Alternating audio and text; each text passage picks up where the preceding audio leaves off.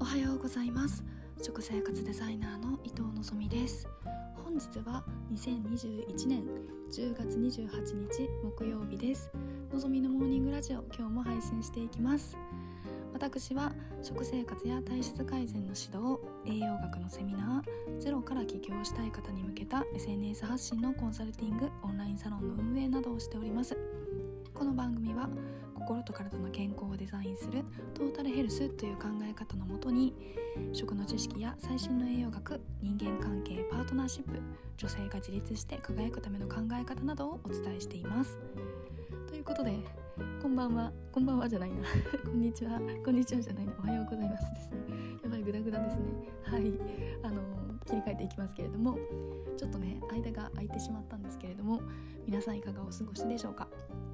もうね今日も10月があとね4日で終わりというタイミングでですね季節も寒くなってもうね ねって感じですねはい秋は秋の季節が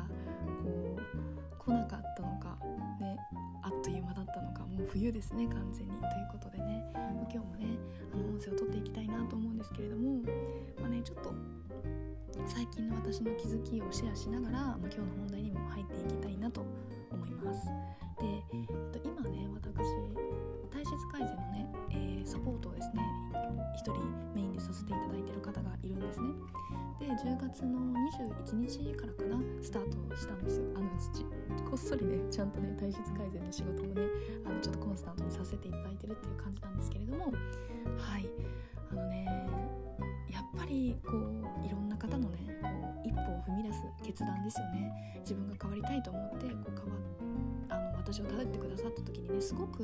やっぱ思うことがありますね。でね、まあ、それは何かって言ったらこの一歩を正解にしてあげたいなっていうのが本当に強く思います。で私の扱っている商品ってね、まあ、コンサルティングとかあのサポートとかになるので実際にこれ買う時にこう目に見えるものじゃないんですね。例えばこうブランド物ののバッグ10万円ってなるとねヴィトンとかのバッグ10万円ってなるともう10万円を払った瞬間に物として手に入るわけですよ。10万円分の商品がね。でもこういったサポートとかねコンサルみたいなものって買った時ってまだ何もお金の価値がないんですね。でもそこからこうサポートをさせていただくことでこう自分の成長や自分の行動が変わることでそこに価値が見いだせるっていう形でやっぱ無形の商品と有形の商品ってこう買う時のハードルがねもう全然違うと思うんですね。そう。だから私はねもう本当にビジネス学んできたしあの商品がどうやって販売できるのかなとかどういう時に人って物が欲しくなるのかなっていう風なことをすごく学んできたんですね。まあそりゃそうですね。もう10万円のバッグを売る方が簡単なわけですよ、うん、でもね無形の商品私のコンサルとかだったらいかに可能性を信じてもらえるとか私っていう人柄とかねそういういろんな要素を含んだ上でご決断をいただく形になるのでそこはねすごく勉強したし、まあ、自分の中でもあの大きく成長できた部分ではあるんですね。でねあの今その方とねサポートをさせていただいてて昨日ねキックオフズームだったんですね。まあ、私がねあのどんな感じでやってるかというと、まあ、初めねあの今日からやるぞみたいな感じのあのズームをねあのやってるんですけど、まあ、そこでねやっぱりすごく感じたのがあのその人の、まあ、その人だけじゃなくてねあの今までさせていただいた方もそうなんですけれども固定概念とか考え方みたいなことをこうひも絡まった糸をねこうほどいてあげるっていう作業がいかに大事だな大事なんだろうなっていうふうに思ったんですね。でこの音声もねその要素をすごく含んでいると思っていて、ね、例えば前回あの旦那さんのことをねあの主人と呼ぶとか旦那と呼ぶみたいな音声を取ったと思うんですけどここに対しても自分の正義みたいな固定概念を持っていることに対してある人の意見とか考え方を聞いた時にあそれいいなと思って取り入れることとかいい知識に出会えた時にこう変われるってことになった時に自分の持っているこう正義みたいなものって人から言われな言われたりとかアドバイスをもらうことによって気づくことってたくさんあるんだなっていうふうに改めて思ったんですね。で私は何気なくねあそれだったらこうしたらいんじゃないですかとかっていうふうなことを何気なく言った時のあの言葉が響きましたとかあの言葉で人生変わりましたとかね言ってもらえることが非常に多くてあやっぱりあの無形ののサービスっていうのもその人を一生助けるでバッグだったらねあの商品の商品価値下がると思うんですよ。買ったら、ね、1年後2年後3年後だったら型番が古くなったりとか劣化していったりすると思うんですけど私の販売しているこう無形の商品っていうのは一生使える。この知識を一回定義として持ってばそれを考え方をもとに10年後せるし自分の子供や親とかにもこう反映できるっていうやっぱりあの意味のある仕事だなっていうふうにあの感じております。でねあのその方とねこう関わらせていただく中であ私こういう価値観持ってるんやなっていうことを今日はね一つシェアしたいなと思うんですけれどもはいそれはね心で食生活デザイナーとして、まあ、食事のこととか体質改善のことをやってるんですあのお伝えしているんですけれどもなんでみんな結果出るのかなって思った時に私ね心でお腹を満たすっていうことをすごく大事にしてるんだなっていうふうに思ったんですね。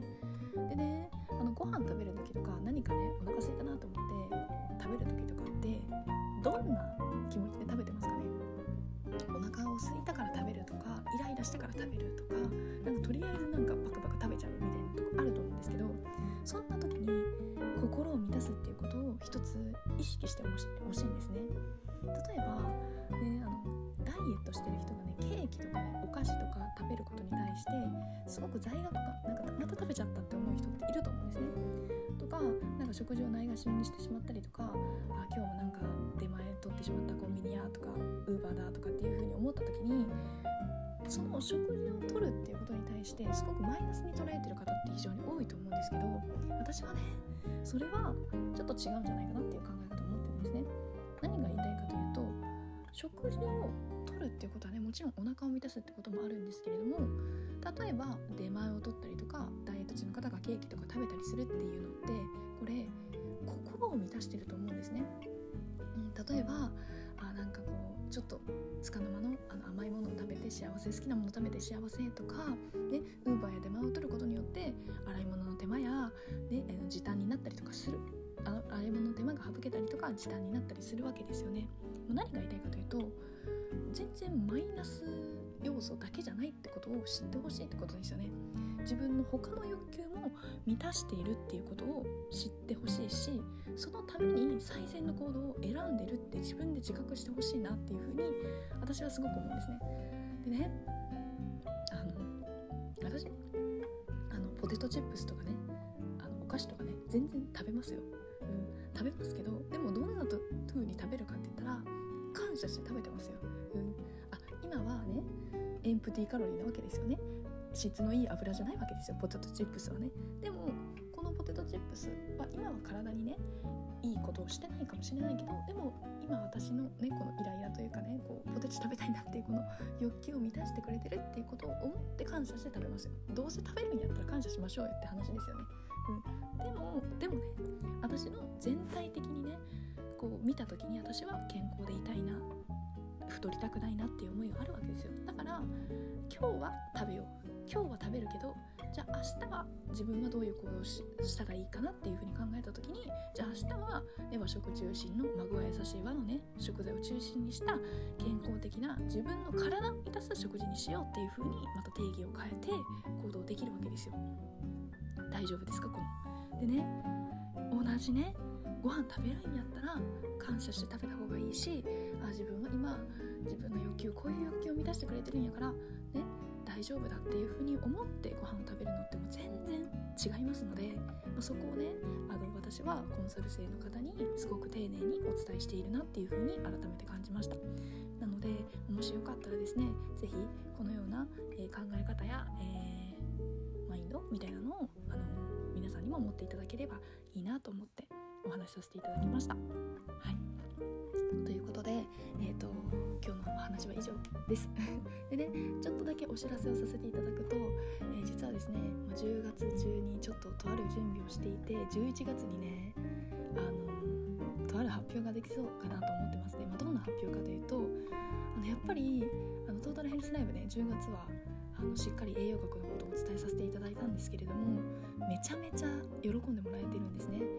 料理レシピのこと伝えたりとか女性の体のこうなんかこう見せ方とかねお話しさせてもらった時もすごく好評だったしでこういうお話食の話もね最後まで聞いてくださってる方もねこれでいけるわけであなんかあの今まではちょっとねマインドとか自分の考え方を伝えるっていうのはドリカムサロンのことをね結構発信はしてたんですけどぱり伝えていきたいなっていう思いがすごく高まってでやっぱり食事って毎日とるし一生するしで食事ってお腹を満たすだけじゃなくて心を満たすし本当に心と体の健康があってこそ幸せになれるんだなっていうふうに私もこう考えていてなので11月スペシャルセミナーをやろうかなと思ってます。はいでねあの今ねこのまだこの音声を聞いてくださってる方にしかまだお伝えしたいしてないんですけれどもやります。はい。でねあの毎日ねこうやっていろいろ考えているとこの3日間ちゃんと学ぶんだっていう強い意志があるとめちゃめちゃ結果って出るんですよね。なのであのぜひあ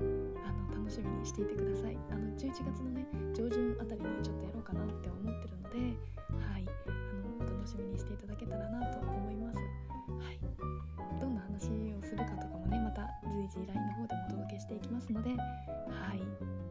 皆さん交互期待です。よかったらねあのこんなこと聞きたいとかこんなこと悩んでますっていうこともあのメッセージいただければ嬉しく思いますのでぜひ、えー、楽しみにしていてください。では、えー、今日も素敵な一日をお過ごしください。それでは今日も元気にいってらっしゃい。